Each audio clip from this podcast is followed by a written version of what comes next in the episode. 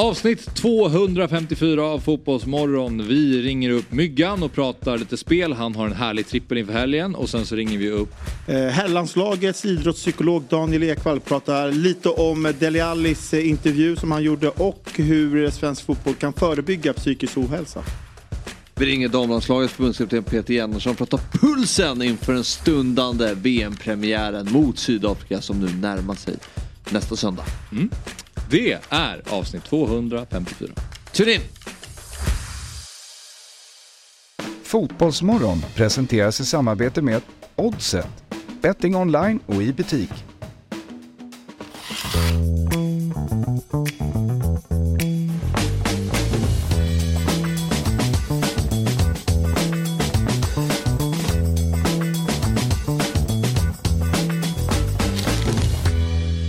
Välkomna till ett nytt avsnitt av Fotbollsmorgon. Det är fredag och Sabri Suvaxi, Fabian Alstrand och jag, Axel Inslander, utgör panelen idag igen. Mm. Och nu är det snart helg, Fabian. Det är det. Mm. Semester för vissa. Mm. Men för andra som behöver lyfta det samhället så krigar vi på. Inte bara få det att fungera utan du ska lyfta det. Du ska lyfta det alla andra på semester. Ja, ja. Då kommer Sverige flyga. För att Fabian sitter och gör Fotbollsmorgon. Ja, hade du en bra kväll igår, Sabri? Tråkig. Ja, okej. Va? Mm. Jag vet inte, den var lite... Eller, kväll. Jag körde spinning. Igen. Fabian skakar på huvudet. Ja. Ska jag säga vad jag lade märke till på spinningen igår? Du vet så här, du vet när man satt i klassrummet när man var liten, så satt alltid en Oscar längst fram i klassen. Det som kunde alla svaren, räckte upp handen, golade till läraren om man fuskade på provet. Spinningklassen är ju som att gå tillbaks till klassrummet fast höja snittåldern till typ 30 plus. Det sitter en Oscar och han var där igår på spinningen. Du vet, han har helt nya dojer, du vet, så här, kristallblå, tajta cykelbrallor, en tajt tröja, Apple Watch, du vet, som kollar allt. Något som Axel. Pulsen, två handdukar, och så sitter han så här och nickar till folk som kommer in, och du vet de känner inte honom. Han jobbar inte där. Han ställer välkommen. Ja, och du vet, jag såg så här att människor bara, de nickade lite så här tillbaka och tänkte så här, vem fan är det där, du vet? De ville inte hälsa på honom, eller de visste inte vem det var, men du vet så här, av artighet så här nickar man tillbaka. Och sen så bara, du vet, så är det någon bredvid honom som ska ta cykeln bredvid, så man ser hon är lite ny, du vet, de har inte varit där förut. Och instruktören är lite längre bort, och då ser ju Oskar sin chans att briljera här och förklara hur man ska ha sadeln vid du vet, höfthöjd, och hur man ska ha styret, du vet. Men han kan ju absolut prata i en så här lugn ton, men han höjer rösten lite. Mm. Så att verkligen instruktören ska höra att, du vet, det duktiga Oscar, han är här. Han har kommit och han hjälper minsann, du vet, så här, folk. Och så jag tänkte så här, jag bara, den här Oscar måste chilla lite. Alltså, Oscar måste andas. Och sen, du vet, hon släcker lamporna och så ska hon börja köra om. Bara, nu är det trip. Och vi ska ta oss in i nummer 31, Lost City. Hör man Oscar. Lost City! Det var länge sedan. Och jag bara, Oskar, vi vet att du brukar vara här. Vi har förstått det. Nu måste du andas lite. Vi vill bara göra vårt spinningpass och gå. Jag tror du kanske ska prata med honom. Eller har du gjort det? Alltså, om han är med nästa gång ska jag ta större. Ja. Och ta en bild och skicka in till oss. Så jävla roligt, du vet så här. Ja. Det är den här... Man vet vilken typ du beskriver. Han var ju den i klassen som också var så här. Det var fredag, läraren bara... Jaha, ja, då tar vi ledigt. Om det inte var någon som hade någon mer fråga. Du vet, hela klassen är tysta. Oscar, han räcker ju upp handen. Han ska ju fråga något, du vet, där sista minuten på fredag. När alla vill dra. Ta rast. Ja. Springer upp på Skogården. Ja, det är ju en klassisk person. Men förra fredagen, Fabbe, då blev du historisk då med att vara den första att genomföra det som ni här kallade för en fotbollsmorgonklassiker. Ja. Att vara med måndag, tisdag, onsdag, torsdag, fredag. Nu tangerar jag din bedrift här. Men ni glömde ju en viktig detalj. En fotbollsmorgonklassiker måste väl ändå vara att man inkluderar lördagsprogrammet också. Måndag till lördag måste ju vara en grand slam. Måndag till fredag är ju inte hela vägen in. Nej, det är som vinna varenda ATP. Ja, exakt. Men det beror på om vi har en lördag. Jag är grusgrupp. Jo. Men då har du gjort det? Nej, jag har inte gjort det. Men jag menar bara, vi kör ju fotbollsmorgon lördag också under fotbollssäsong. Och då kan du ju jobba måndag till lördag. Ja. Det blir ju en semesterklassiker som du har gjort. Ja, vad har vi för motsvarighet? Det här är ganska intressant. Och dels är det ju, det ska nämna sig också, att det är en timme. Ja, dessutom det. Det är lite som... verkligen. Det är lite som när Danmark vann EM 8 lag. Ja. Ja. Det är orent. Ja, de gjorde inte det, men de gjorde det. Nej, den ska inte räknas. Nej. Precis, du ska ju vara måndag till fredag här i fotbollsmorgon 2 timmar per dag, så upp i 10 timmar där och sen 2 timmar på... Ja, eller jag gör alltså det blir omvänt här, att så här, nu, vi har ju alltid kört 2 timmar, sen nu går vi över till 1 timme under sommaren, men om man tänker efter, du vet, när fotbollsmorgon startade 1927 så var det 1 timme, då var det lika stort, och nu om man tar ner det så är det mycket större bedrift om man gör det med 2 timmar inklusive lördagsprogrammet. Gå till jämför fotbollsmorgon då och nu. Men det är som att man som beskriver den största fotbollsmorgon-karaktären genom tiden. Nej, men han körde bara 1 timme. Ja, precis. Det var sämre nivå då. Det är lättare att bli rena i studion. Men det är som att gå till en Grand Slam-final. Du slår ut Djokovic i semin, men han liksom stukar foten efter 3 game, och så går du till final. Det är, liksom, det är inte värdigt liksom. Nej, om man bara ska prata tid, så är ju, om man då skulle köra under säsong, då hade det ju varit 12 timmar i studion så sitta och snacka fotboll. Nu, den klassiker som du gjorde förra veckan, det var 5 timmar. Ja. Jävla skillnad. Dock, vi har ju adderat en del förra time i de här. Det har vi gjort, det har säkert kommit upp i 7 kanske, totalt av förra veckan.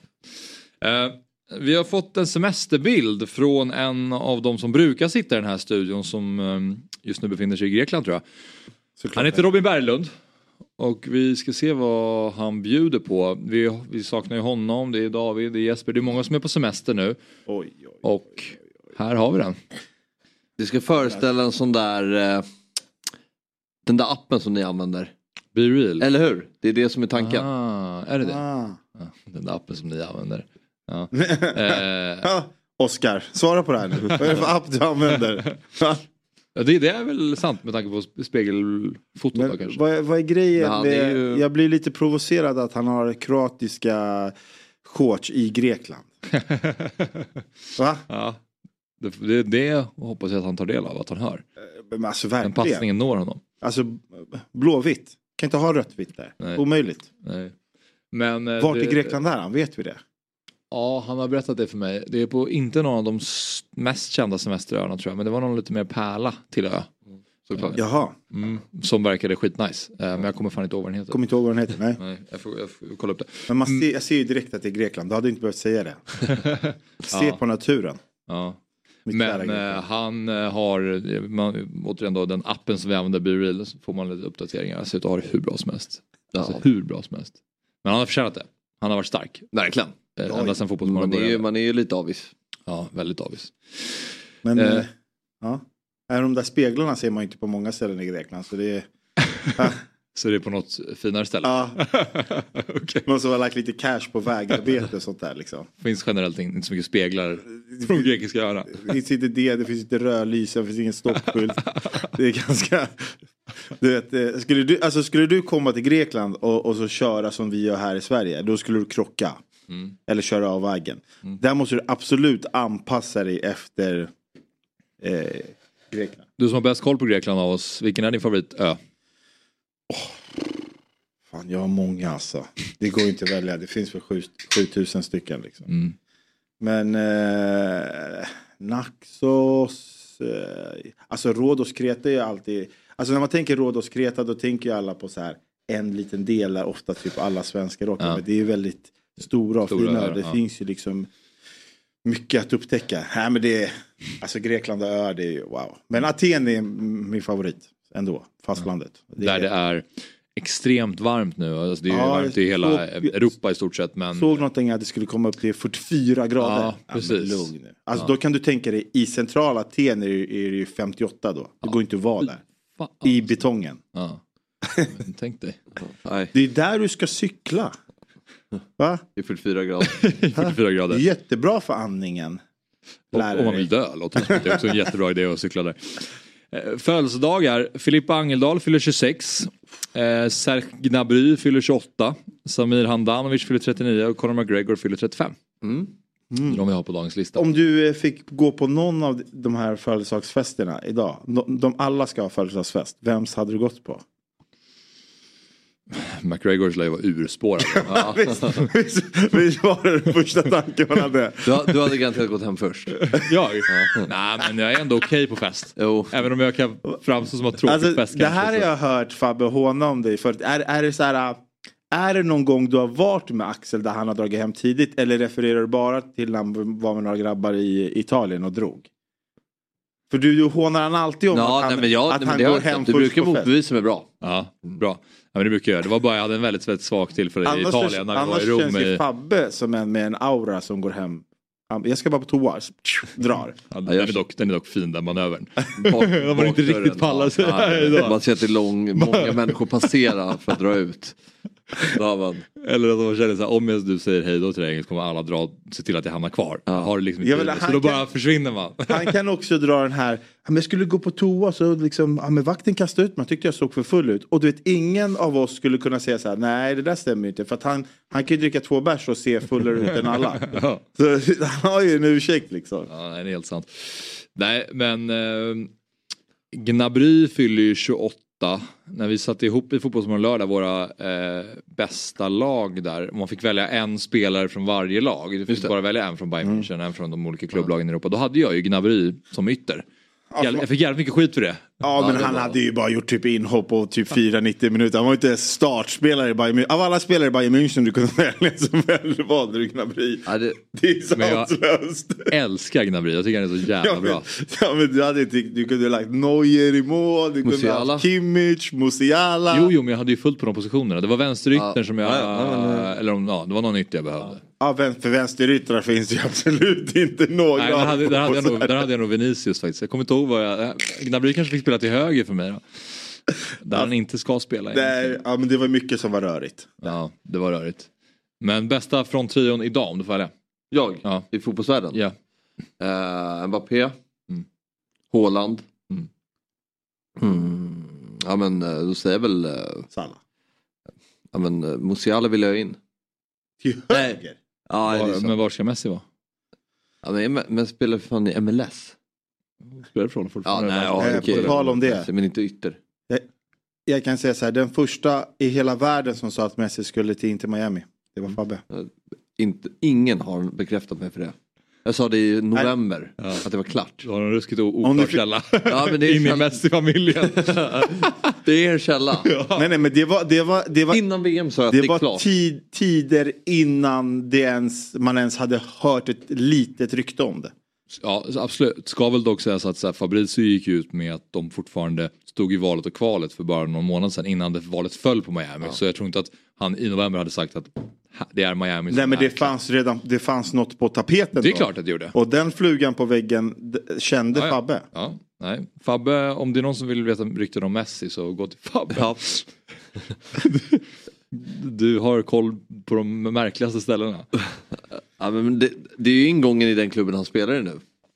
Och då kanske liksom nästa steg, om det blir ett nästa steg. Då vet ni, om det går ett rykte du bara hör av er. Då vet ni.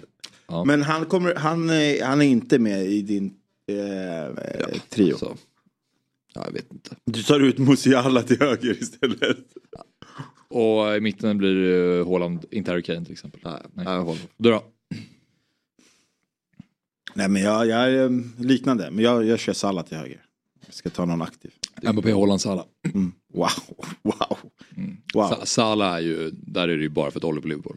Ingen annan skulle välja Salla. Ursäkta? Ingen annan skulle välja Salla. Nämn en bättre högerytter. Ja, och säg inte Saka till mig. Nej, Messi till exempel. Ja, men Messi, han är ju passé nu. Ja, men jag säger Saka. Nej, han är inte bättre än Salla. Tycker du det? Nej, nu vill du bara gidra. Nej, men ärligt talat, du tycker inte Saka är bättre än Salah? Alltså jag har ju sett alldeles för få minuter än att sitta här och yttra mig i år. Men jag tycker det jag har sett och det jag har sett av Salah tidigare är ju att han är inte topp 5 på sin position. Man skickar ju till exempel, du skickar ju hellre ut Vinicius på fel kant ut till höger än att ha Salah där. Ja, men det var inte frågan nu. Nej. Men kan det, ju bara, göra om det. Det är bara det du måste ju ta en ren... För nu börjar det precis så när vi ska göra våra drömmar. Nej. Du puttar in spelare som... Är Ronaldo högerback? Ja, men det är klart. Du vill ju bara få in Ronaldo. Det funkar inte så. Nu har du ju fått allting att bakvända. Det är inte jag som gör så. Du gör så? Nej, det är inte jag som gör så. Det är jag och Jalkemo som var på dig. Jag kan bara säga... Vi ska inte stanna här för länge, men... Jag ville bara säga att Salah är långt ifrån min elva i alla fall. Ja, men Robin semesterbild, mer om den. Ligger bra där. Ska vi berätta vad vi ska göra idag kanske, förutom att bråka om Mohamed Salah?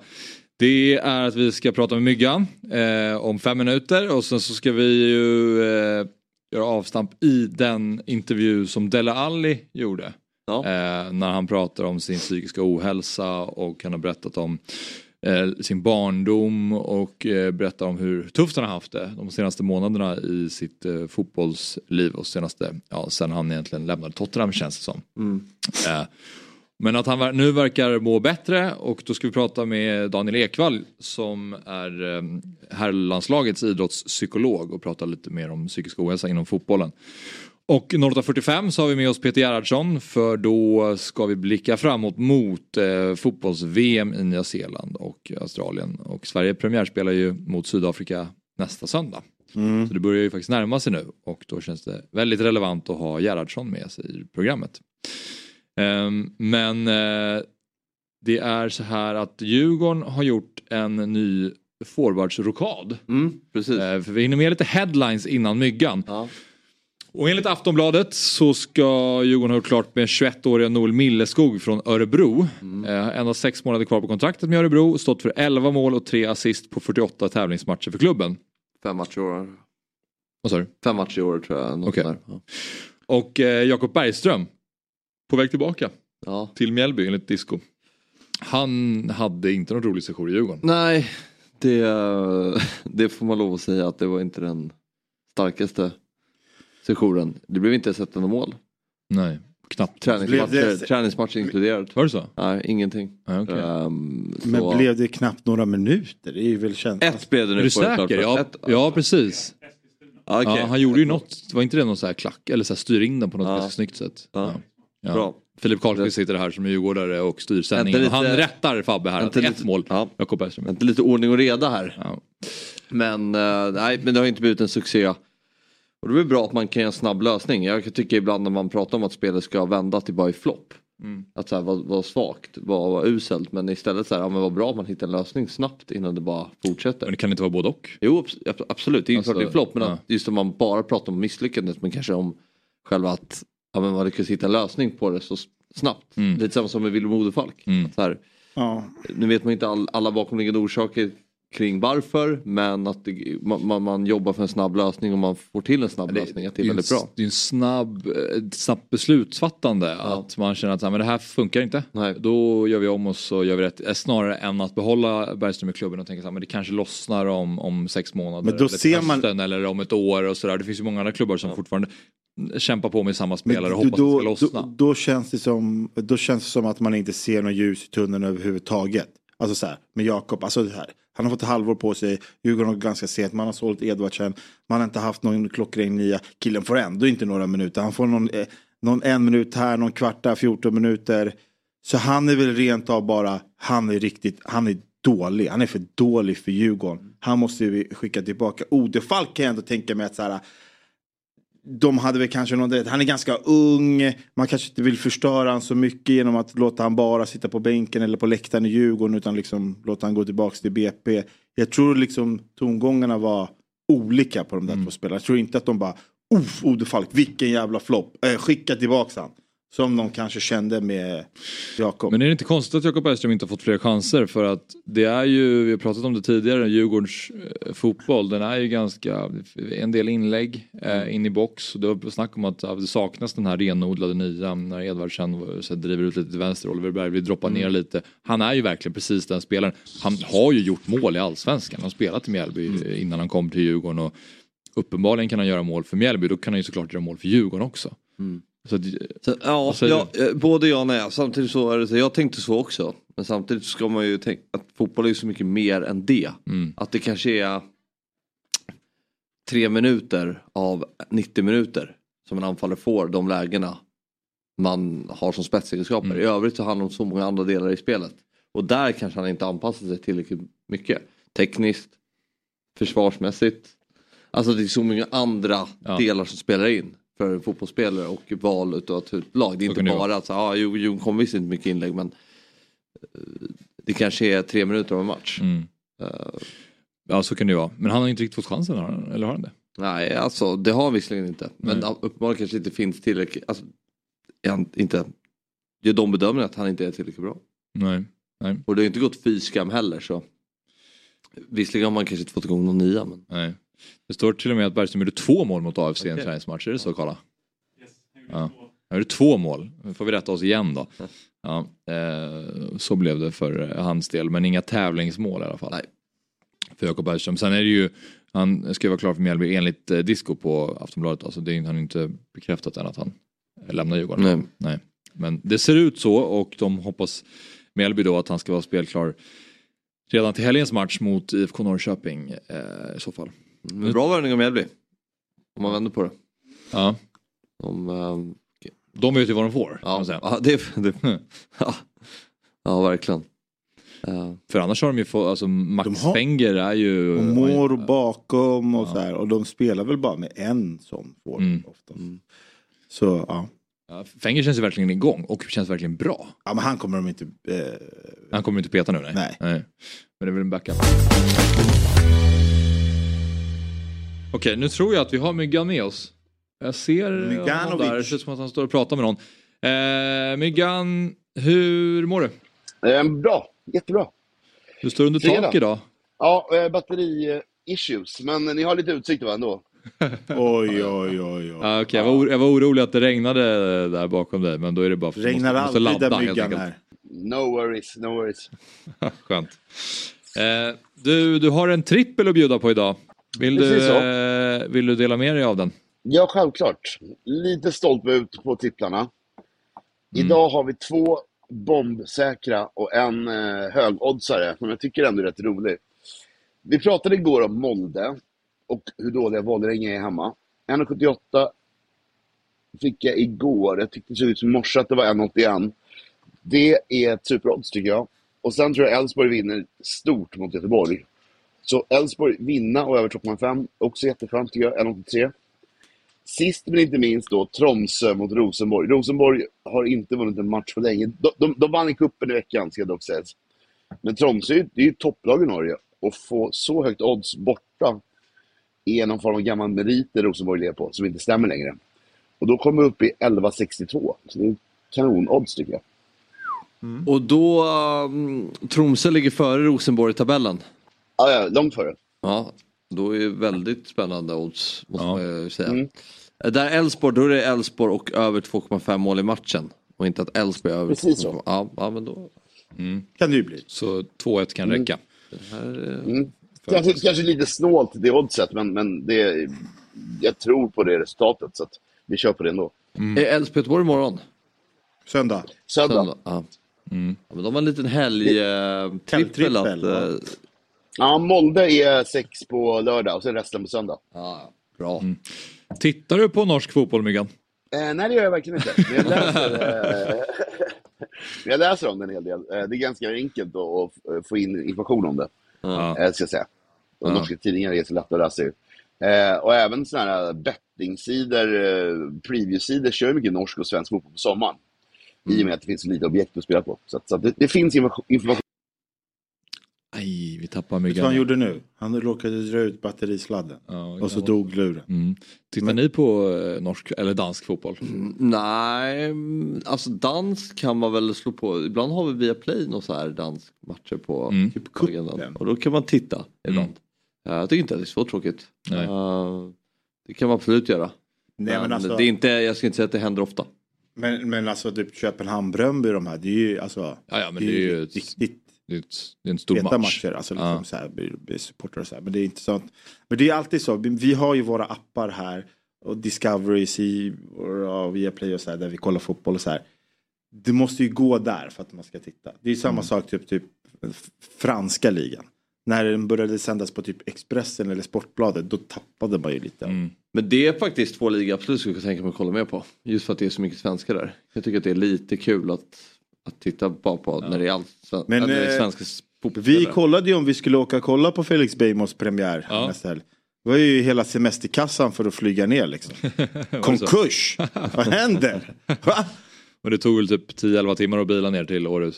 Men det kostade typ 6 lax att flyga. Man bara, jag kommer till, fan vet jag, all inclusive på Mallorca höll jag på att säga. Nu hade vi Myggan tillbaka där en kort stund. Men det är inte riktigt värt, Fabbe. Ja, där har vi honom. Han är med oss, han är med oss. Lämnade, var det sladden som stack ut? Någonting stack, men nu är jag här igen. Ja, det var när du sa att du hade koll på norsk fotboll. Då var det kortslutning där i telefonen. Lögnernas lögn. Jag har som sagt textbaserad koll. Jag ser väldigt lite. Ja, jag förstår det. Det är så många jobbar tror jag. Men 11.62 landar trippen på i alla fall. Den känns fin faktiskt. Elfsborg IFK Göteborg. Vad tänker du, Fabbe, om den matchen? Blir det bara superenkelt för Elfsborg här? Ja, men jag tror att de vinner i alla fall. Sen om det är hur mycket mål det blir, men ja, nej, Elfsborg brukar väl ha ganska lätt med Göteborg på hemplan. Det är inte så konstigt med tanke på hur tabellägen har varit de senaste säsongerna. Men Elfsborg ses som stora favoriter. Jag tycker faktiskt att det är nu Sveriges bästa lag sett till helheten. Mm. Så nej, de är ruggiga just nu. Men Myggan, när vi pratade med Pontus Wernbloom så sa han att så här, men det kanske finns någonting positivt i att IFK Göteborg ska åka upp till Elfsborg, för de har inga förväntningar på sig. Alla tror att Elfsborg ska ta det här, och det är liksom motsatsen till matchen hemma mot Varberg. Tror du att det finns någonting i det eller någonting som skrämmer dig där? Nej, men jag ser två saker med AIK och Göteborg som ingen annan pratar om, som jag tagit upp förut. Det är att de har väldigt dåliga försvar. Det pratas ju om målproduktion och om laget och de ska speeddata varandra och sånt. Men de är ju, alltså AIK och Häcken, det var inte, alltså, ja, nej, men jag tycker att journalisterna borde titta mer på försvarsspelet. För det var jättedåligt på båda lagen. Så jag tror alltid att de släpper in 2 eller mer mål nästan, särskilt mot topplagen. Och Elfsborg är verkligen bästa laget, och de kommer spela igenom det försvaret ganska enkelt. Så jag tror verkligen att 3-1 är ett ganska rimligt resultat i den här matchen. Innan vi släpper dig då, vi pratade lite i Djurgården här innan, och Jakob Bergström, vad säger du om om att han försvinner? Men jag säger som Fabian, att det blir bra och snabb lösning. Han verkar vara en jätteskön snubbe, så att, kul för honom att han får komma hem igen till sin bondhåla han kommer ifrån. Men jag menar, nej, men han verkar skittrevlig och sånt, så jättebra. Men han passar väl inte riktigt in i, vad säger du, Fabian? Jag tycker han var lite för orörlig liksom, för Kim och Tolle. Ja, det är verkligen. Och hur exalterade är du över Felix Va och Musa Gurbanli? Jag tycker båda två känns jättespännande. Men som sagt var, in Bosse we trust, så att jag är inte orolig på något sätt. Jag tycker det var bra löst med både han och Odenfalk, då bort med dem, och så in med 2 nya här, så att det blir väldigt spännande. Men ja, 2 nya, det är vänsterbacken också. 3 nya än så länge. Ja, och Milleskog. Ja, precis, Rami Kaib också, och sen Noel Milleskog nu då. Men nej, det gör inte det. Det är inte något Gotland. Nej, men det är några av dem nu. Tack Myggan, hoppas du får en trevlig dag på ön. Trevlig helg på er. Ha det bra. Hej. Ja, och Oddset för Myggans trippel landar på 11.62 som sagt. Man kan gå in på dobb.one/oddset om man vill rygga Myggans trippel. Och Oddset är en produkt från Svenska Spelsport och Casino AB. Man måste vara 18 år eller över 18 år för att spela. Och om man har problem med spel så finns stödlinjen.se. Vi tar en kortare paus. Och när vi är tillbaka så ska vi prata med Daniel Ekwall då, apropå Dele Allis gästspel i Gary Nevils podcast The Overlap, men mer om det alldeles strax.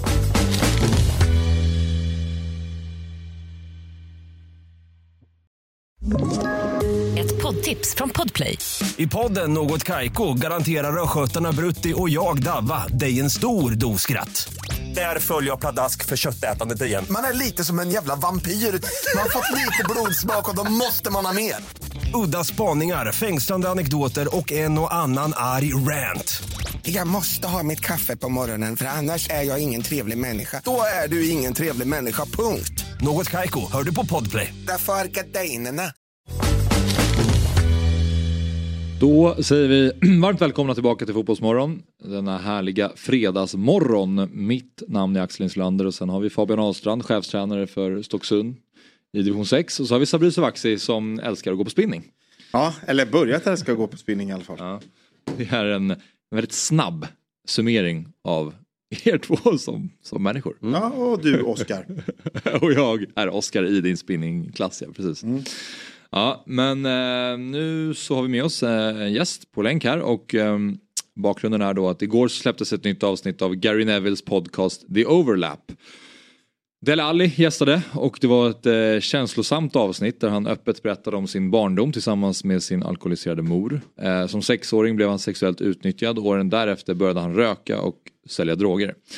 Han berättar även om den tuffa tiden i fotbollskarriären efter succén i Tottenham innehållande ett beroende av sömntabletter. En intervju som fick stor spridning och Dele har fått extremt stor stöttning på sociala medier. För att prata mer om psykisk ohälsa inom fotbollen har vi nu med oss herrlandslagets idrottspsykolog Daniel Ekwall. Så vi säger god morgon Daniel och välkommen till Fotbollsmorgon. God morgon, god morgon. Tack. Du såg att du själv skrev på Instagram att Dele Allis intervju där var ett av de viktigaste sommarpraten i år. Utveckla vad du menade med det.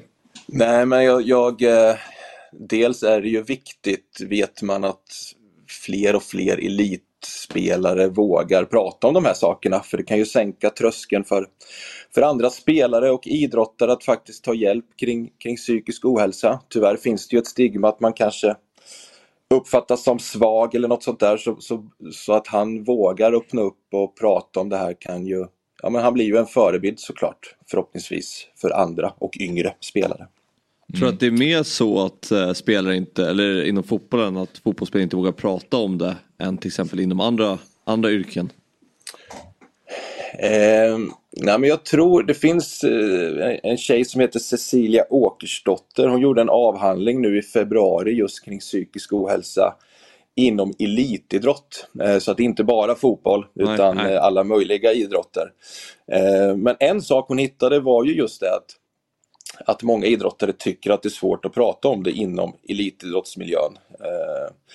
Till och med så att man kanske har svårt att ta hjälp liksom med sitt egna medicinska team kring de här frågorna. Sen är väl min bild ändå att det blir bättre så att säga. Fler och fler som pratar om det och fler som vågar och sådär och tar hjälp, så att det går åt rätt håll, men ja, det är nog fortfarande tufft liksom. Man är rädd för kanske att tappa speltid, eller vad ska en sportchef tycka, eller jag ska förhandla om nytt kontrakt och vågar jag säga det här då? Alltså det är mycket som säkert känns jobbigt för en spelare för att våga prata om det. Vad skulle du säga att det brukar bero på? Det är väl väldigt individuellt så, men är det pressen utifrån som det kan innebära att spelare och elitidrottare mår dåligt, eller vad landar du i?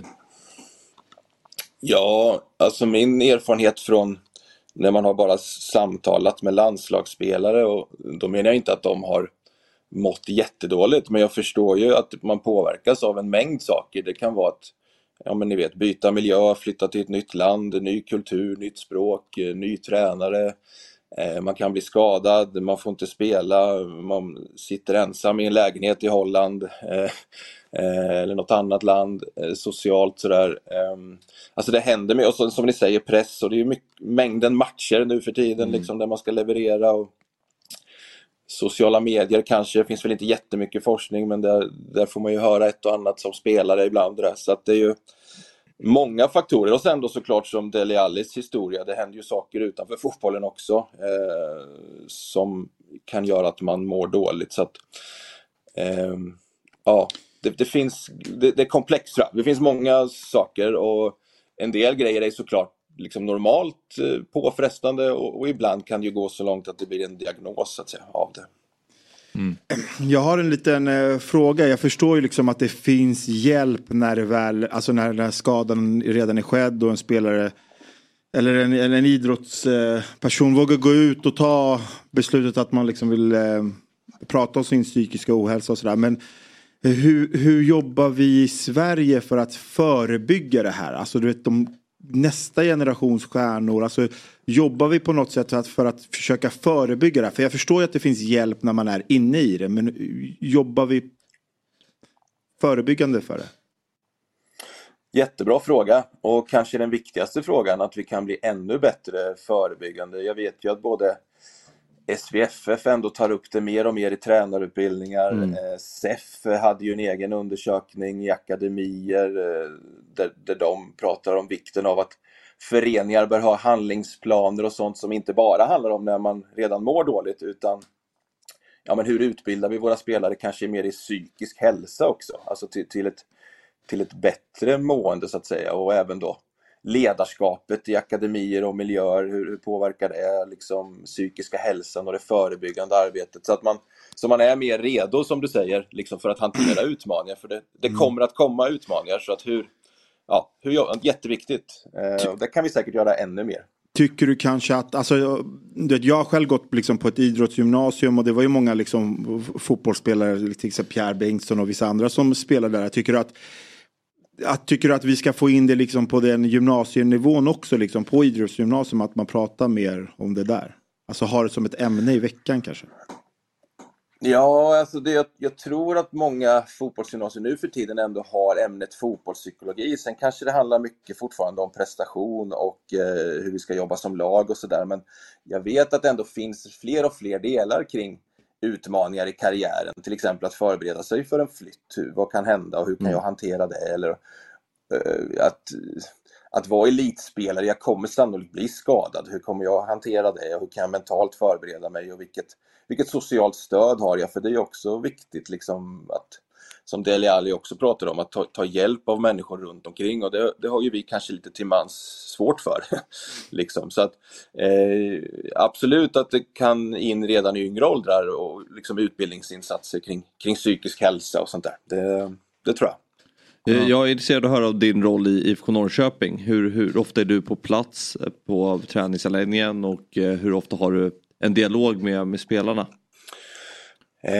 Jag är ju ganska ofta här. Såklart är jag ju inte här när det är landslagssamlingar och sånt. Men annars är jag ganska närvarande i vardagen. Och nu försöker jag ju bidra även liksom i damlaget och i akademin och i herrlaget. Ja, men min funktion är väl i första hand mer kopplad till prestation och lag, men många spelare vill ju diskutera kring mående, och de vet att jag finns här. Sen kan det nog säkert vara så också här att man, ja, men ibland känner man att man vill prata med någon utanför alltså, kring vissa frågor. Sen hoppas jag att de har tilltro till mig att ändå komma och fråga och prata, för jag kan ju också hänvisa till rätt kompetens, för i de här frågorna så är det klart att det är viktigt att det kan vara lätt att gå vilse också. Det är ju viktigt att om jag nu har problem med spelberoende eller ätstörning, så är det viktigt att jag får rätt hjälp av legitimerad psykolog och sånt där. Så att det är ganska viktiga frågor. Man ska liksom inte chansa. Eller så. Men för det mesta... Vet du hur det ser ut lite i de andra allsvenska klubbarna och kanske även superettan-klubbar? Hur mycket resurser lägger man ner på det, och finns det i varje förening? Nej, det gör det inte. Det finns ju i ett antal föreningar, det känner jag till. Men jag tror också det är det SEF, efter den här undersökningen de gjorde, så tror jag att de kommer hjälpa föreningarna att åtminstone ha en handlingsplan för om det händer i vår klubb, vad gör vi då? Du kanske inte behöver ha någon anställd, men jag vet att jag ringer till den här psykologen, eller de här stegen tar vi om någon flaggar för depression eller ångest, så går vi tillväga så här, så att vissa klubbar har anställd, men ambitionen från SEF och SVFF är väl att föreningen ändå ska ha en plan för hur man går tillväga om en spelare ber om hjälp kring psykisk ohälsa. Intressant. Men alltså, när du är ute så här i Norrköping och landslaget, då jobbar ni ganska mycket i grupp, som jag förstår det, eller? Ja, landslaget framförallt är grupp. Tänket, för att de kommer liksom in på måndag och sen är det match på fredag, lördag, och så att det är mycket lag och grupp där, men det är klart att det är individuellt också. Jag tänker liksom så här, men när du jobbar med landslaget då tänker jag så här att det är så olika nivå på spelarna i deras så här klubblag. Vissa kommer väl kanske från väldigt små klubbar, vissa kommer från väldigt stora, så hur jobbar du liksom för att få liksom alla till någon så här gemensam förståelse typ? Nej, men där blir det ju mer om då kanske man släpper lite det här med psykisk ohälsa, men där blir det mer att mer leda diskussioner med de spelarna, att dels utifrån nästkommande match liksom, vad blir viktigt, och få dem att prata med varandra, för liksom bara man skapar ett forum där de diskuterar så ökar ju chansen att de får liknande bilder i huvudet och ja, ökar chansen till bättre samarbete och sådär. Och sen är också de gruppträffarna med forum för att delge varandra erfarenheter. Precis som du säger så har ju vissa spelare enorma erfarenheter, så att då kan det ju finnas en styrka i att de också berättar för varandra, hur brukar jag hantera de här utmaningarna kopplat till exempel kring att spela en playoff-match eller vad det nu kan vara. Så att där blir det mer gruppdiskussioner så att säga, kan man. Men den här intervjun då med Dele Alli, vad tror du eftervågen kommer bli och vad hoppas du att den kommer bli? Nej, men jag hoppas ju att fler klubbledare och förbund reflekterar över hur jobbar vi med de här frågorna. Om vi skulle, alltså dels handlingsplaner, men också som du var inne på förebyggande arbetet. Så, för att jag tror också det är viktigt att klubbledare blir ännu bättre på det här med relationer och lära känna människor och sådär. Jag tror Dele Alli var inne på det, att han sen kanske det var han som aldrig öppnade upp sig ändå, men att bygga relationer och lära känna sina spelare för att möjligtvis märka om något är fel så att säga. Så att klubbledare och förbund reflekterar ännu mer hur man jobbar kring de här frågorna, både förebyggande och om någon mår dåligt, det hoppas jag. Mm. Tänk bara, du nämnde att du i Norrköping framförallt fokuserar på prestation. Vad innebär det och hur mycket går det hand i hand med att prata om spelarnas mående? Ja, nej, det är ju helt rätt. Det är klart att det är svårt att särskilja det där, för att det kan ju vara att jag inte har fått spela eller jag upplever sämre självförtroende eller jag har varit skadad och på väg tillbaka. Så att då är det ju en tunn linje mellan mitt mående kopplat till prestation. Och jag nämnde ju Cecilia Åkersdotter förr. Jag tror också att hon hade någon sån här, att idrottarna rapporterade att man ändå, utan att man hade en diagnos, så mådde man så dåligt så det påverkade ens förmåga då och då liksom. Så att det är också det som är lurigt när man pratar om de här frågorna, för att psykisk ohälsa är egentligen ett paraplybegrepp som innefattar både psykiskt välbefinnande längst till vänster om man tänker ett paraply. Och sen i mitten är det lite mer normala psykiska besvär som vi alla människor har ibland. Att man känner lite stress eller oro eller man har sovit dåligt. Och sen längst bort till höger är det mer kopplat till psykiatriska diagnoser och sådär. Men vi slänger oss lite med ordet psykisk ohälsa. Men det kan ju liksom vara väldigt många olika saker. Så att man kan väl säga att jag jobbar ganska mycket med det här mittenspåret också. Alltså, normalt dåligt mående som vi alla har ibland, att man känner stress, oro och lite ångest eller lite nervös eller sådär, lite nedstämd för att något har hänt i livet. Sen om det går mer mot diagnoser, då är det ju viktigt att slussa vidare till rätt kompetens som jag var inne på förut. Så att, långt utlägg, men det är klart att det är svårt att skilja mellan liksom prestation och mående, det hänger ju ihop och spelarna måste ju må bra för att prestera bra, så att, jag jobbar ju med båda. Ja, men vi ska släppa det, Daniel. Tack för att du var med och pratade om detta. Ja, viktigt ämne. Vi kanske får återkomma. Ja, precis. Det ska vi verkligen göra. Stort tack, Daniel. Ja. Tack. Hej då. Trevlig helg. Ja, detsamma. Hej. Ja, man hade verkligen kunnat prata mycket längre. Ja. Vi har fler gäster idag. Därför så måste vi gå vidare i programmet. Vi ska ju prata med Peter Gerhardsson här alldeles strax från Nya Zeeland och prata fotbolls-VM. Men det var ju verkligen en hjärtskärande intervju som Dele Alli gjorde. Ja, verkligen. Och, men just att, så här, att öppna upp om när han pratade om att han ville sluta med fotboll. Det är ju hjärtskärande bara det. Men sen när han faktiskt berättar om hela sin barndom och går igenom vad han har varit med om från att han var väldigt, väldigt ung. Det kändes som att okej, nu får vi reda på allt här. Han verkligen släppte inte på någonting. Nej. Och det var ju fint. Alltså, med modigt och bra, tror jag. Det har väl säkert tagit honom tid innan han kände att okej, nu är det dags. Så, ja, men det är bra. Ju mer man pratar om det, ju mer förståelse kommer liksom människor få. Och ju mer hjälp kanske det kan bli på vägen. Och liksom jobba mer förebyggande.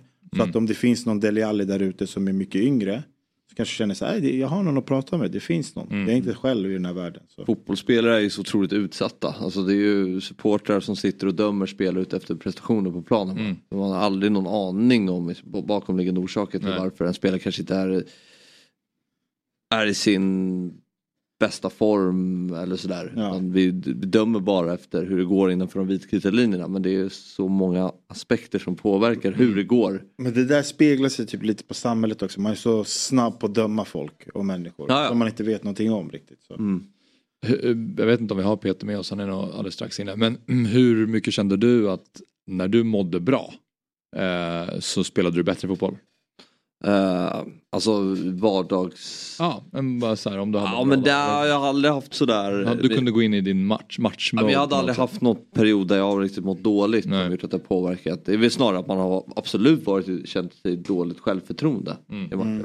Och det är ju inte kul. Men det är ju inte de yttre faktorerna som påverkar, utan det är ju vad som händer på planen. Att man inte har det där självförtroende. Men det har aldrig varit för mig att det har varit något... någonting som har hänt utanför som har liksom påverkat mina prestationer på fotbollsplanen. För det är ju en bizarr press som de genomgår när man spelar på högsta nivån. Alltså bara titta på hur IFK Göteborg spelar nu, hur de måste må när de får gå fram till sina supportrar där på Gamla Ullevi efter den förlusten. Gå på gatan bara. Ja, du måste känna dig så otroligt så här övervakad hela tiden. Och jag kan någonstans förstå det här med som Daniel säger, att fotbollsspelare inte vill prata om det för att man tänker att det kostar väldigt mycket. Det kostar speltid. Om jag går till den här tränaren och säger men jag mår ingen bra, då kan det kosta 10 matcher att du inte får starta för att träna, ja, men då byter jag ut det då. För att just att tränaren måste tänka på resultat. Och det i sin tur kan leda till ett icke-förnyat kontrakt. Eller att du inte får den övergången du vill. Eller alltså, så jag kan förstå någonstans att spelare... Ja, exakt, men jag tror också att det är viktigt att klubbarna jobbar ganska nära spelarna med det. Vi snackade med Shani Sabetkari i Big Six. Och han nämnde ju också det. Den här machokulturen som finns i omklädningsrum, du vet. När han, jag vet inte, kommer inte ihåg vilket lag han sa att han spelade med, men på bussen satt han och läste böcker. Det var liksom terapi för honom när han mådde dåligt. Och då var ju alla så här, du vet, så här lite grabbgnägg. Han läser en bok, ja du är en tönt. Alltså jag menar så här, det kan ju också påverka en människa som redan mår dåligt, som man inte vet mår dåligt. Så det där omklädningsrummet, det kan ju vara en ganska macho grej liksom. I alla fall bara herrar, jag vet inte hur det är bland damer. Men då måste man ju tillsätta resurser för det. Och det kostar ju pengar. Ja. Och det är väl antagligen där det brister. Men det är också man säger att så här, ungdomsledare för pojkar och flickor har ju jätteansvar att inte utbilda fotbollsspelare utan utbilda människor. Det är ju någonstans för att vissa barn har svårt att koncentrera sig i skolan till exempel än vad man har på fotbollsplan. Ja, men då är det viktigt att ledaren där är bra på att utbilda då ungdomarna har mer fokus och liksom kunna ta till sig information. För det finns ju nog många spelare som kan skärma bort det där och gå ut på planen och inte påverkas av det, men det är nog många som inte kan göra det. Ja, men det är, alltså, det är klart, det är en individuell sjukdom. Alla hanterar press och stress och allt möjligt på olika sätt. Det handlar ju från individ till individ. Men så är det såklart. Jag menar, det är svårt att inte påverkas. Om du har dåligt självförtroende och har gått dåligt under en period och så spelar du på hemmaplan och dessutom där blir du ju utbuad efter någon dålig aktion. Det krävs en jävla mental styrka att då försöka göra det igen och våga någonting igen och men sen det handlar ju också mycket om klubben och kulturen kring de klubbarna, så det kanske, alltså i vissa klubbar kanske finns en mer acceptans av att man går och gör en dålig match och förlorar. I vissa klubbar är det liksom gör en dålig match, då är det out mer eller mindre, så handlar ju mycket om kulturen kring klubben och supportrar och allt möjligt. För Dele Alli var ju väldigt, väldigt ung när han slog igenom dessutom. Ja. Alltså då flög han ju och då gick ju allting så bra för honom i alla fall de första åren. Och sen så när motgångarna kom, det känns som att han inte hade något sätt att värja sig mot det. Nej. Han beskrev det ju själv, alltså, han har aldrig riktigt haft någon de här adoptivföräldrarna som har hjälpt honom, men han hade svårt att ta till sig deras beröm och deras kärlek på något sätt för att han var väldigt avståndstagande. Och det är ju så här, i de yngre åldrarna nu så känns det som att man värvar allt yngre spelare och spelare nås mer av åsikter via sociala medier, så det känns väl fullt troligt att det kommer vara ändå tuffare klimat för spelare. Det förändras som, och klimatet... Apropå det som du frågade om att man jobbar förebyggande. Ja, precis. Och du har ju allt liksom agenter som är på 13-14 år här och surrar med föräldrarna. Och du vet, så här, klimatet är ju helt annorlunda nu än vad det förr i tiden. Dock är också resurserna mycket större, så det borde ju kunna finnas hjälp och allt möjligt. Men det finns mycket, det är ett viktigt ämne. Det finns mycket att ta tag i där. Men en grej som var lite positiv, det var ju att han ändå nämnde att han har fått passionen tillbaks. Ja. Från fotbollen. Tror du att vi kommer få se Dele Alli som han är? Han sa ju att Gary Neville sa ju så här: kommer du komma upp till den här gamla Dele Alli? Så han sa, jag ska inte bli den gamla, jag ska bli den nya, ännu bättre. Men vad tror du? Vet inte. Man har velat höra om han trodde att om han var rädd för att han skulle falla tillbaka i samma spiral, för han kändes ju väldigt optimistisk, men om man har varit i någon form av missbruk så känns det som att det är lätt att falla tillbaka i det där. Jag hoppas verkligen att han kan ta sig ur och fortsätta må så som man gör.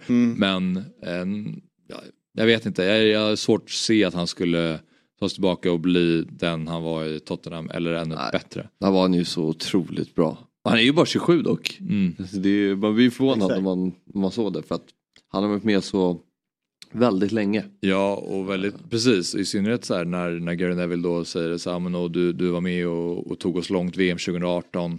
Det kommer man ihåg när Sverige mötte England, och han gör ju mål. Ja. Gör väl 1-0 målet och så gör Maguire 2-0. Nej, men alltså tvärtom kanske. Men och det var ju inte så länge sedan. Nej. Ens minne när Sverige tog sig till kvartsfinal i fotbolls-VM. Nej, alltså man hoppas ju att man får se glimtar av den gamla spelaren fast i en ny version. För det var ju en fantastisk spelare att titta på när han var som bäst.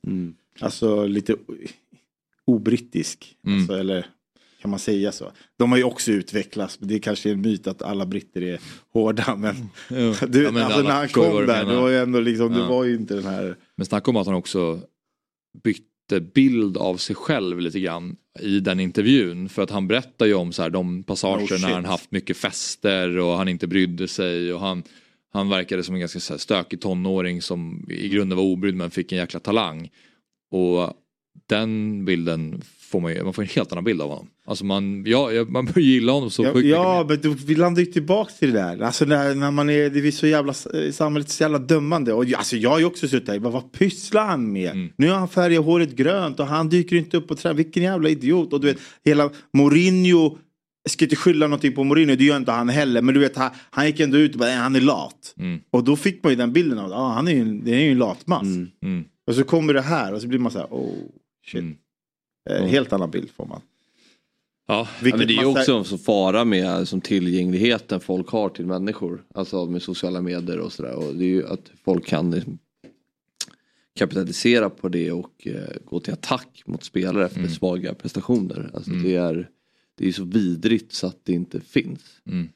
Glömde fråga Daniel hur vanligt de här preparaten är. Alltså så att man ger spelare väldigt mycket sömntabletter och riskerna kring det. Vi glömde fråga. Det får vi kanske göra nästa gång. Ja, det får vi göra. Vi får prata med Daniel mer. Vi jobbar på att få med Peter Gerhardsson bort. Han är och dansar med det sydafrikanska laget. Han lär sig lite. Såg ni de bilderna? Ja, jag har bara sett liksom stillbilder på. Alltså, jag såg Olivia Cho. Och de stod där och dansade och vi sjöng så här stel nationalsång. Det är så jävla svenskt jämfört med Sydafrika som kommer och dansar och trummar. Man hade ju velat se Sverige glida in så här och gjort en remix på nationalsången. Lite, du vet, det hade ju varit så jävla klockrent. Nej, det var precis. Vad var det för, vad var liksom tillfället? Det var väl ett press? Ja, precis. Någon form av press. Ja. Vi får fråga Peter om vi får med oss honom. Tänker bara på Senegal, VM 02, när de dansar in inför matchen mot Frankrike och besegrar dem i VM-premiären. Ja, det var premiären. Märkligt att det var VM-premiären. Var det premiären? Det var premiären. Det var premiären. Jag tror det var inte något av nationerna. Japan eller Sydkorea eller nationen som. Ja, men jag tror att efter det kanske de ändrade det. Men var något av de lagen med i den gruppen då? Sydkorea kan ha varit Japan. Jag kan kolla upp det. Men för 2006 så var det ju Tyskland mot Costa Rica.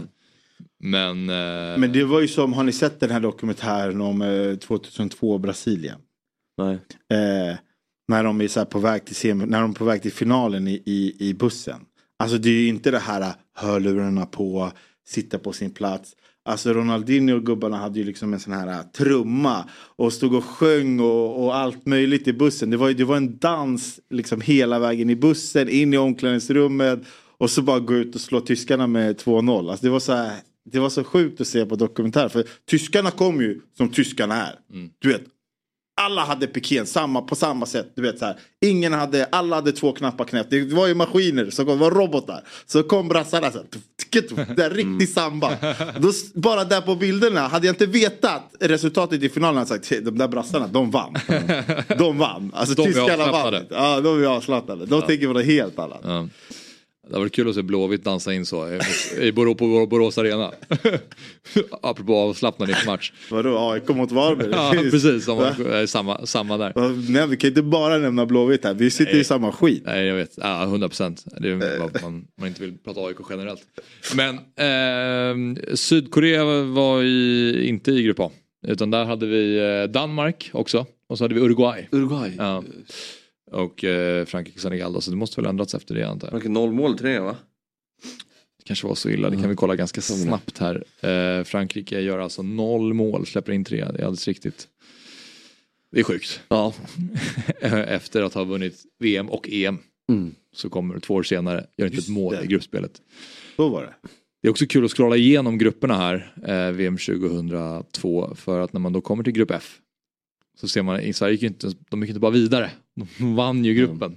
Och så ser man England på andra plats, Argentina på tredje plats och Nigeria på fjärde plats. Men vi kanske skulle kommit på andra plats så vi hade fått möta danskarna. De hade vi tvålat dit. Var det de vi skulle få eller? Ja, England mötte väl Danmark i... Sorry, nu hänger jag inte med. England mötte Danmark i 8-delen. Pratar vi fortfarande 2002? Ja. Ja, jag kan kolla upp det. Och så mötte de brassarna i kvart. Ja, de mötte Danmark, det är riktigt. 3-0 vann de med England. Du ser. Mm, du ser.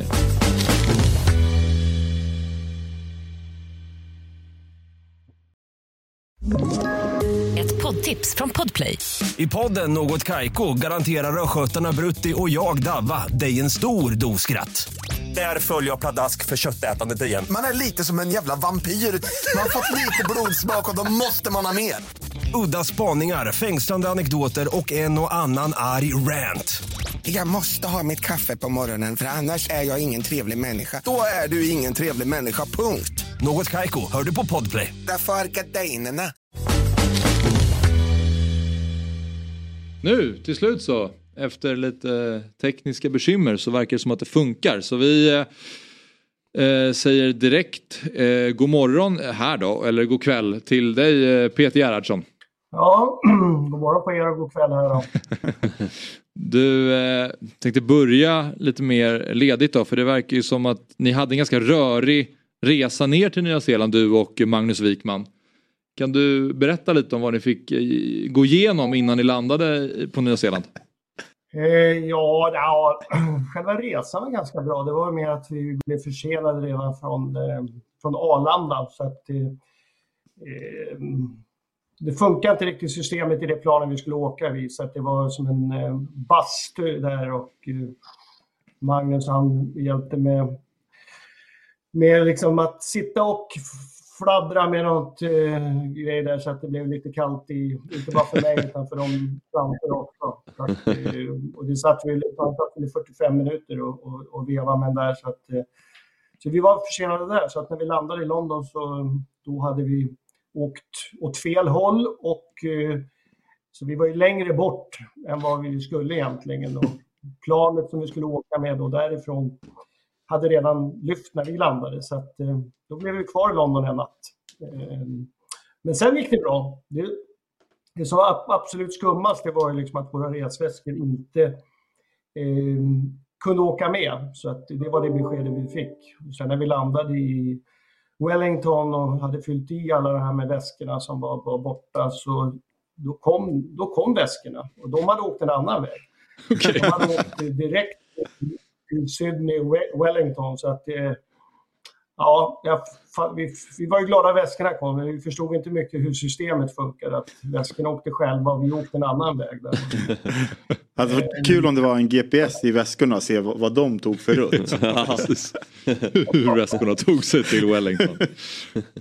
Och sen Peter, så förstår jag som att målvaktstränare Leif då, han fick betala 4 000 på grund av snusavgift. Men det klarade du dig ifrån. Ja, jag vet inte, men han kom väl innan där, och hans väska plus att det var 3 väskor, de kom när vi kom, men de fick inte ta med dem, för att man måste alltid personligen ta in sina väskor där, så att det var väl tur att jag inte släppade in hans väska där med 40 kilo snus eller vad han hade där. De fick han ansvara för själv. Ja. Men nu har ni i alla fall landat och nu är förberedelserna igång då, och igår så tolkade det som att de som ni ska ställas mot i premiären då, Sydafrika, det blev nästan som en sångduell på någon form av pressträff, om jag har förstått det hela rätt. Kan du berätta, Peter, lite mer om det? Ja, men där var den missade vi, för då hade inte vi varit på plats, så det där fick jag läsa om i tidningen, berätta för mig också, så att där har jag noll koll faktiskt där, men ja, alltså den kan de väl få vinna i så fall, om det var någon sån tävling. Det var inte så stora bekymmer med, men jag kan tänka mig också att de var bättre än oss, i alla fall när jag läste liksom vad vi hade ställt upp med för bidrag, och de hade någonting annat, så det var nog kört. Men jag var intresserad av resan dit, att det är så många som reser nästan själva, eller att det är så många olika turer ner till Nya Zeeland. Det måste vara nytt, eller? Ja, nej, men det blev ju liksom den här logistikproblemen, eftersom några kunde åka tidigare, och damallsvenskan höll ju på ända till söndag den 9:e, och så att det blev de här delade resorna och allting sånt där. Så att, det var väl i och för sig inga problem, utan vi visste ju från början att vi inte kunde åka gemensamt. Så att, då var den här lösningen okej. Så, det var väl Magnus och jag kanske som hade struligast där med missade plan. Men någon mer, jag tror Pontus Ekman och fystränaren också hade någon sån där resa. Så att, det visste vi om innan. Men, alla var på plats här igår allihopa, så att i hela gänget samlade. Först ett traditionellt upprop när alla var på plats. Ja, vi räknar in här, så att det var några som var tidigt, några av ledarna åkte redan i torsdags här från Göteborg, så att de var på plats och rådade ordning allting, Magnus Andersson och Stefan Dejemyr här, så att det var bra gjort. Mm. Okej, men Peter, nu är ni på plats i alla fall, och nu börjar det närma sig. Det är en dryg vecka kvar till premiären. Hur är känslan i truppen, och har ni hunnit acklimatisera er nu till tidsomställningen? Ja, nej, men det med tidsomställningen är ju väldigt individuellt. Vi gjorde ju den här resan i höstas. Jag var ju både på lottningen i Nya Zeeland, och sen var jag tillbaka 10 dagar senare till Australien när vi spelade där. Och jag hade mycket lättare andra gånger också. Så erfarenhet är ingenting som du kan läsa dig till, utan du behöver göra det här. Och sen är det individuella skillnader också, hur man hanterar det hela, och det finns appar som man kan liksom se till när man ska dricka kaffe och när man ska gå och lägga sig och så vidare. Men det som jag tycker personligen, det var att när man kommer ner, så första natten så var det helt okej. Sen blir det natt 2 och 3 lite konstiga med att man vaknar och har lite, ja, det blir lite stört när det gäller sömnen. Och sen kan man säga som ledare så är det inte så jobbet ändå. Det är värre liksom spelare när man ska prestera och träna, vilket gör att träningsmomenten blir mycket taktiska men lite mindre fysiska. Idag hade vi ett spel som var liksom det första här, när man kan ha lite kroppskontakt och allting sånt där, för att man kan komma igång. Så att, det är lite speciellt, men erfarenheten från i höstas var väldigt viktig, och det var ju också då att vi spelade mot Australien och åkte måndag, spelade mot Australien på lördagen, och kände väl att det var okej, men då kunde vi få någon dag till match, så därför spelar vi mot Filippinerna här nu på måndag istället, så att vi har ytterligare 2 dagar att bli fräscha allihopa. Mm.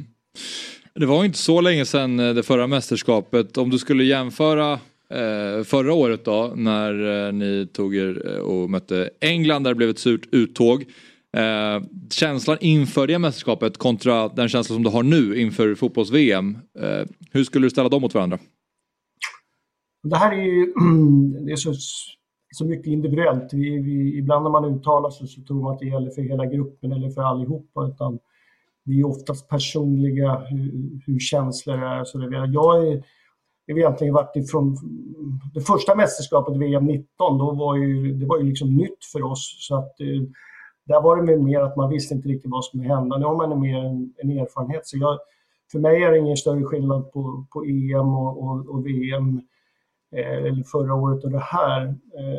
Så att man har en ganska skön känsla. Jag tror att många individer liksom man är positiv. Man har en stor tro på att kunna göra bra prestationer. Och det är ingenting som man hittar på, utan det är så man funkar som ledare och som spelare också. Att vi trivs ihop och känner liksom att vi har de här möjligheterna. Så att vi är nog väldigt positiva och glada. Och det är en ganska skön känsla liksom när man får komma ihop. Och mästerskap är ju när vi som landslag får leva och bli lite som ett klubblag. Vilket ökar, tycker jag, möjligheten ibland att prestera bra.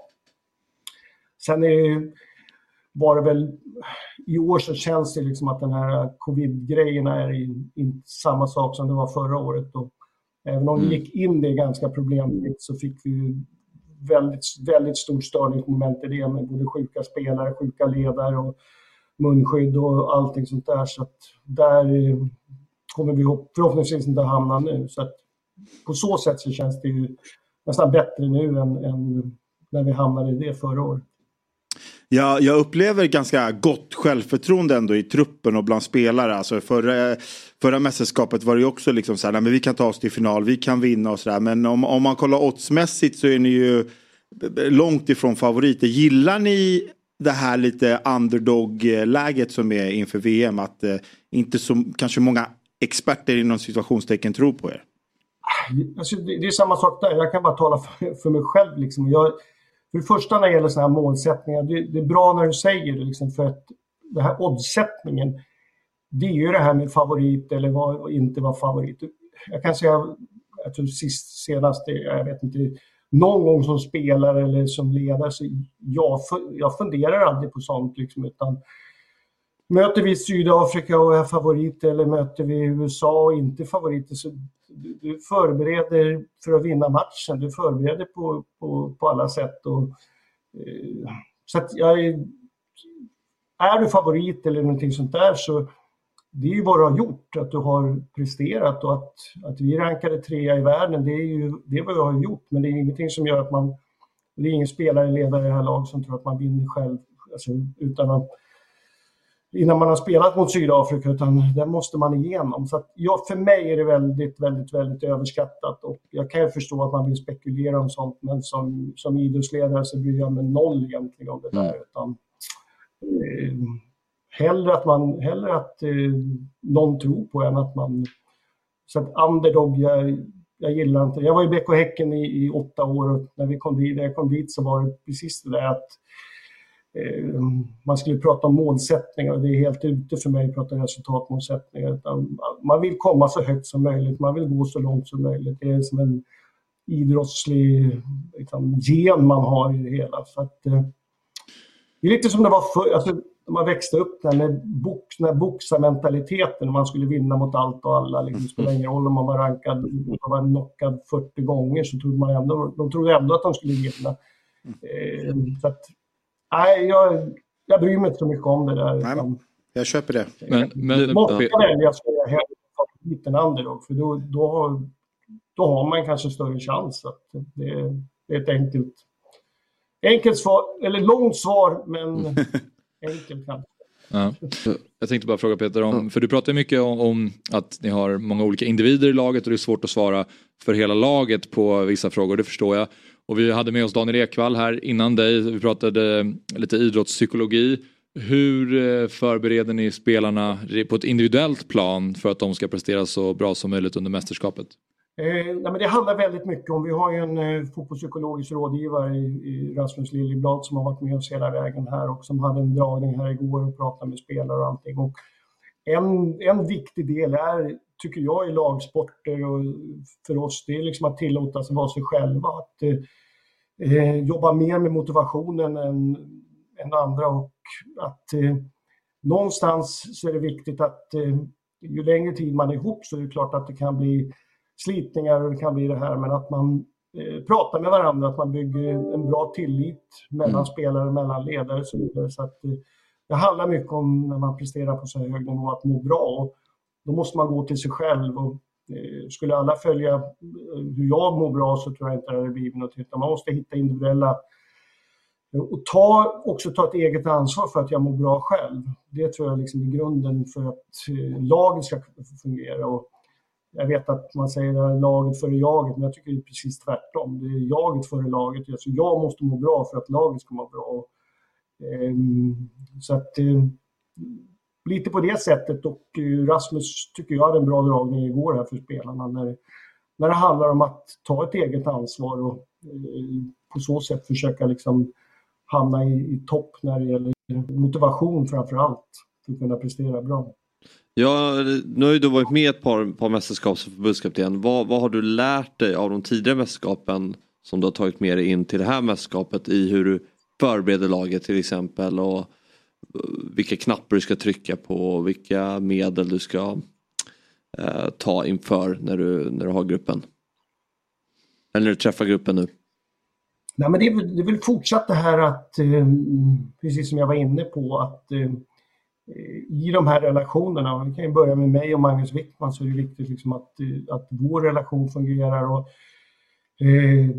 att det är klart att det ibland kan bli en irritation, att man i så fall löser det vi och inte att det blir någon spridning emellan,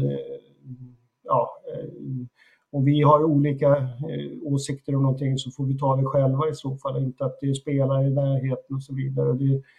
Det är att mycket av de här små konflikterna som jag så tror att man kan bli bättre på, det att man får en erfarenhet av att hur man ska lösa saker och ting. Så det tror jag är den absolut viktigaste delen. Sen rent spelmässigt och sådana saker så träningsmässigt så tycker jag att viktigt är att se hela gruppen, alla de här 23 spelarna eller 24 som är nu som är med, och att exempelvis har man spelat match så dagen efter träning är väldigt viktig för de här spelarna som inte, och där har vi redan från början sett till att alla ledare är med och driver de träningarna, inte att jag hittar på någonting annat, utan det handlar om att se de spelarna, för det är kanske de som i nästa match ska gå in och göra någonting, och egentligen se alla spelare, inte bara kanske de här. Men det är någonting vi har haft med oss, och förra året så med covid-delen så blev det lite konstigt med framförallt att spelare som inte fick spela så mycket, vi kunde inte nå dem på samma sätt, Magnus och jag, som vi kanske ville göra, och det är en sak som vi hela tiden vill fånga upp, men det är också spelarnas ansvar att komma till oss. Så att, vi bygger vidare mycket på det som vi gjorde i VM 19 här. Och det var inte så att jag har en erfarenhet för som ledare, så att inte att det är så många nya saker. Små detaljer kanske. Nej. Jag förstår, Peter, att du behöver runda av här strax då, men en sista fråga. Det är ju jättemånga som är nyfikna på Caroline Seger givetvis. Jag tänkte fråga dig vad senaste status är på Caroline. Var med idag och körde första halvtimmen här, och allting går liksom enligt den planen som medicinska teamet har lagt upp när det gäller liksom den fysiska statusen, och sen successivt liksom få in i träning och allting sånt där, och har inte varit några bakslag här under den här perioden som vi har kört, och vi siktar liksom på att hon ska vara spelbar till Sydafrika-matchen, och den stegringen den håller liksom med team och fyrstränare i, och sen blir jag väldigt glad som fotbollstränare när jag ser henne på plan idag, hon kommer med och ser ut precis som hon har varit med hela tiden, utan hon har en väldigt liksom hög lägstanivå när hon väl går in i fotbollsövningar, med den erfarenheten hon har och med det engagemanget hon har, så att på så sätt känns det väldigt positivt, och vi kan stegra ytterligare här i fotbollsträningen. Och, så att allting liksom nu är att se till att hon är spelbar till Sydafrika. Däremot så är ju inte aktuellt med 90 minuter där, och därifrån får vi ta det vidare. Men varje dag liksom så stegras det hela. Och, det som är positivt är naturligtvis att det går till rätt håll. Jag hade en fråga bara. Jag tänkte på förra mästerskapet så vart Filippa Angendal bästa målskytt på 2 mål, medan Rolf Blackstenius, Aslani, stannar alla på 1 mål. De har heller kanske inte sprutat in mål i kvalet. Är det någonting som oroar dig liksom, att de här stjärnorna inte kommer igång med liksom målgörandet? Eller jobbar ni på något sätt för att liksom få igång dem så att de kommer upp i den nivån som de håller i klubblagen och gör mycket mål? Ja, men man kan väl säga så här att det är svårt att jämföra kanske med ett klubblag. Spelar man kanske ett väldigt bra topplag och i en liga möter lag längre ner, så ökar möjligheten. Ett VM är ju man säger mycket, mycket tuffare och så vidare. Så att det är inte speciellt mer än att de här spelarna tränar ju extra naturligtvis på avslutssituationer och så vidare. Så att det ser bra ut tycker vi på träningen, men att bli en bra avslutare, det blir du inte kanske. Du utvecklar inte det i landslag, utan det är på träningar i klubblaget som du lär dig hela tiden det. Och sen när möjligheterna dyker upp oavsett om det är klubblag eller landslag, så gäller det att ha effektivitet i det hela. Så att skicklighet i att avsluta, dels gäller det naturligtvis att skapa lägena, men när man väl kommer de där lägena så är det mycket som är tränat, inte i landslaget utan det är tränat i klubblagen. Och, vi får hoppas naturligtvis att vi gör mål så att vi vinner. Men jag funderar inte så mycket på vem som gör. Det hoppas vi med. Magdalena Eriksson kanske blir skyttedrottning med 8 hörnmål. Så att då, ja, det är okej då. Ja. Ja, vi ska släppa det, Peter, men ett låttips vill vi ha bara innan det går. Vi har en spellista med våra gäster här i Fotbollsmorgon där gästerna får bidra med ett tips på en bra låt som de gillar. Jag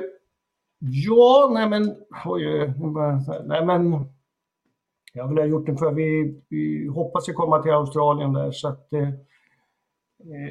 det är nästan för lång låt alltså, men kör King Gizzard and the Lizard Wizard, Rattlesnake. Okej, har ni hört? Vi ska lyssna. Ja, verkligen. Man lär sig när man kan studsa på låtar, men den här kan jag inte, så jag kan inte säga så mycket om det, Peter. Men vi uppskattar att du ger oss ett låttips och vi önskar er stort lycka till mot Sydafrika. Vinn nu! Tack så mycket. Tack. Ha det bra. Ha det så bra. Tack så mycket. Hej. Ja, spännande. Det är inte långt kvar nu. Nej. Det ska bli väldigt kul. Det drar igång. Som sagt, nästa söndag så är det dags för match mot Sydafrika. Jag tror matchen börjar klockan 7 svensk tid på morgonen. Så det är ju många matcher som är lite mindre vanliga avsparktider för oss. 7 på morgonen. 7 på morgonen, ja precis. Går svensk tid? Eller 7 på morgonen? 7 på morgonen svensk tid, ja. Jag hängde inte med det. Jag tänkte, du vet när jag zoomar ut ibland. Okej, jag är med nu. Alltså Sveriges premiärmatch. Jag tror att den är på morgonen i alla fall. Jag tror att den börjar klockan 7. Ge oss en VM 94 när folk går upp i 3 på natten och tittar bara så länge de vinner. Mm. Exakt. Robin Berglund har kommenterat på YouTube tydligen. God morgon, jag har ägnat timmar åt att hitta motsvarande shorts med grekiskt mönster. Om Sabri har tips tas det tacksamt emot. Saknar er med en grekisk flagga. Ja, jag vill ha en bild på måndag med ett par grekbrallor åtminstone. Jag swishar. Då har han faktiskt hela helgen på sig och faktiskt. Ja. Någon butik finns det väl på den där öarna ner på. De har nog råd med sådana där jävla trafikskyltar. Så det borde vara en rik ö ner på, gissar jag. Ja, absolut. Ja, precis, det lär jag. Men vi ska börja runda av dagens Fotbollsmorgon. Men en headline som jag inte hann med att nämna, det är att MFF nu är klart med den norska mittfältaren Lasse Berg Jonsson. Jag vill bara säga det också. Kommer närmast från Randers i Danmark. Och där spelar ju Hugo Andersson mittbacken, och han skrev att Han skrev på Twitter att det kommer bli grattis MFF, kommer vara allsvenskans bästa sexa. Lovordas. Han verkar ju vara hur bra som helst. Så då, man förvånas väl inte. Malmö tar in en dansk som är bra. Den norska va? Var norsk? Ja, jag tror den är norsk. Ah, okay. Ja, men du är lite mer skeptisk. Du är mer skeptisk om han är norsk. Är han dansk? Då tror jag på det. Ja, han är absolut norsk. Ja. Nej, då är jag jätteskeptisk. Det är ju AIK som ska ta alla. Ja, hallå, Benchen. När vi har en norsk huvudtränare, sportchef och chefscout, inte då kan vi få till oss den vassaste norska mittfältaren. Men vi har Anton Saletros när vi har AIK. Ja, men vissa spelare i min syn spelar toppfotboll. Trodde du skulle säga headlines att Nani, kom ihåg gamla Nani? Jag såg att han har skrivit på för turkiska Adana Demirspor. Jag trodde han hade lagt skorna på. Han var i... han blev i Venezia. Spelade ju Melbourne. Ja, Melbourne Victory förut. Han var Victory. Det är mitt lag i Melbourne. Mötte du då? Det? Nej, men det är mitt lag. Jag vet att... Kom ihåg att en... väldigt svag det här är. Men en i mitt lag såg honom på gatan. Han bodde i samma område. Ja, okej. Lite småhäftigt. Jag köper att du berättar. Det är okej. Jag tycker det har sin plats i Fotbollsmorgon. Att man fredag. Såg Nani på en gata i Melbourne. Ja, absolut. Utan att säga ett ord. Men kom, är det hans senaste klubb, heter det? Han var väl i Venezia också? Det här var efter Venezia, vet jag. Det enda man vet från Venezia-tiden är att de hade den här galna matchtröjan som var så jävla snygg och blev hypad. Som fortfarande, de håller på med det där fortfarande. Om man går in på deras hemsida och kollar Venezias olika ställ så finns det ju sjukt många snygga. Är det fortfarande Nani som är modell? Liksom inte, han har slutat men de kör ändå honom och kuppar in. Spelade även med Robin Jansson i Orlando. Ja, just det. Hörrni, vi ska stänga ner butiken. Vi slår ett slag för Dobb TV också. Igår så släpptes ett nytt avsnitt av Quisaleta. Då är det Johan Orenius och Anders Bengtsson, alltså offside-duon, som ställs mot Robin Berglund och Niklas Nemi. Och sen på måndag så är det nytt avsnitt. Då är det du och David Fjäll som möter Linn Nordström och Disco, Daniel Kristoffersson. Så det är också ett roligt avsnitt. Så de fortsätter rulla på nu. Allt det här ser ni på dobb.tv. Gå in där. Igår släppte vi även ett nytt avsnitt av Premier League-podden Big Six. Du var med, Viktor var med, Per Frykebrant var med. Ni ringde upp Sean Sabit-Kar, pratade lite mer och jag tycker ännu mer i Dele Alli intervjun. Precis, det gjorde vi. Ja, så det var ett bra avsnitt. Ja, men det var annorlunda. Bra, vi säger så. Nu går jag lite på semester. Ni får kämpa på. Ja, så bär vi upp samhället, eller vad sa vi? Ja, vi ska lyfta. Lyfta samhället. Vi ska lyfta samhället, ja. Men vi får säga trevlig helg till alla lyssnare också. Det gör vi verkligen. Stort tack för idag. Trevlig helg. Vi ses igen på måndag. Fotbollsmorgon presenteras i samarbete med Oddset. Betting online och i butik.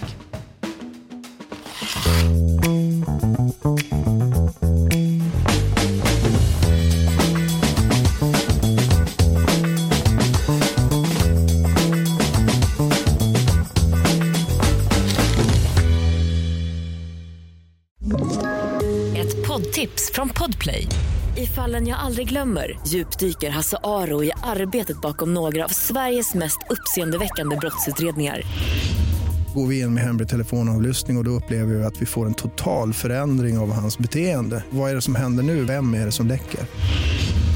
Och så säger han att jag är kriminell, jag har varit kriminell i hela mitt liv. Men att mörda ett barn, där går min gräns. Nya säsongen av Fallen jag aldrig glömmer på Podplay.